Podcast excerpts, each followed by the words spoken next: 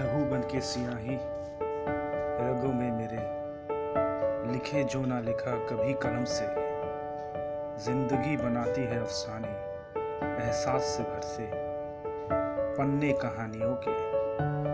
सासे अब करे बयान, अनसुनी अनकही दास्तां